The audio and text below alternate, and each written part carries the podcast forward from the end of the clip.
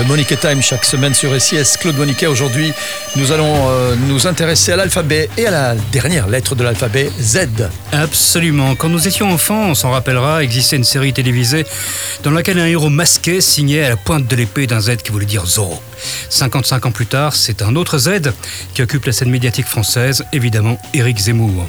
On pense ce qu'on veut de lui, mais il est certain qu'il va assurer le spectacle pendant quelques mois s'il n'explose pas en vol d'ici là. Zemmour est intelligent et cultivé. Cela rend d'autant plus impardonnable certaines de ses sorties, comme par exemple quand dans un livre, il, explique que le maréchal Pétain a protégé les juifs français en 40-44, que l'ensemble de l'historiographie due à des auteurs plus sérieux comme Paxton ou Klarsfeld, pour n'en citer que deux, affirme au contraire que Vichy allait largement au-devant et au-delà de ce que les nazis demandaient en termes de déportation, ne l'embarrasse pas une seconde. Donc un groupe de provocation qui pourrait le perdre. Un goût de la polémique, l'amour de la provocation, le talent des petites phrases à l'emporte-pièce, tout cela fait un bon client pour les médias. Car sans eux, sans les médias, il n'y aurait pas de phénomène Zemmour. D'un troublion de salon du 16e arrondissement, ils ont fait un véritable phénomène de foire. Impossible d'ouvrir un journal ou de se brancher sur une radio ou sur une télé sans déguster du Z, parfois jusqu'à l'indigestion. Mais tout ça, ça ne fait pas un programme présidentiel. D'ailleurs, oui, son programme, euh, le connaît-on? Alors son programme tient en peu de mots plus de sécurité et moins d'immigration. Avec une dose de sécurité et quelques mots sur l'immigration.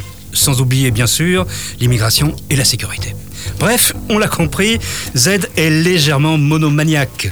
Que la sécurité soit un souci majeur des Français, c'est incontestable. Que l'immigration mal régulée et les manquements à l'intégration posent problème, c'est une évidence. Mais bâtir tout un programme là-dessus, c'est quand même un peu court. Or, à ce jour, on n'attend pas Eric Zemmour sur le reste. L'économie, l'emploi, les questions climatiques, les rapports avec la Russie ou la Chine ou l'Europe sont pourtant quand même de lourds dossiers qui occupent nombre de soirées d'un président. Alors voilà justement Claude Moniquet, jusqu'où peut-il aller notre fameux Z Alors s'il est vraiment candidat, on assistera à un intéressant affrontement entre deux versions de l'extrême droite, celle d'Éric Zemmour et celle qu'incarne Marine Le Pen.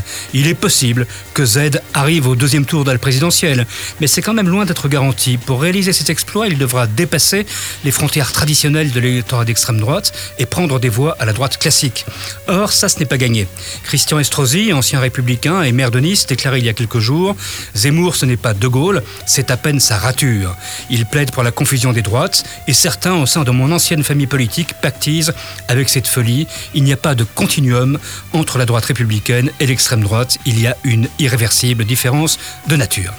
Mais même s'il arrive au second tour, le Z ne sera jamais élu parce que là, il devrait rassembler, y compris au centre et à gauche. Et là, clairement, pour l'homme qui a essayé de réhabiliter Pétain, c'est mission impossible. Et pourtant, Claude, on dit jamais dire jamais. On dit jamais dire jamais, mais je suis prêt à prendre les paris euh, avec le fou qui verrait euh, M. Zemmour rentrer à l'Elysée. Bon, le Monique Time, c'est la semaine prochaine. Merci Claude Moniquet.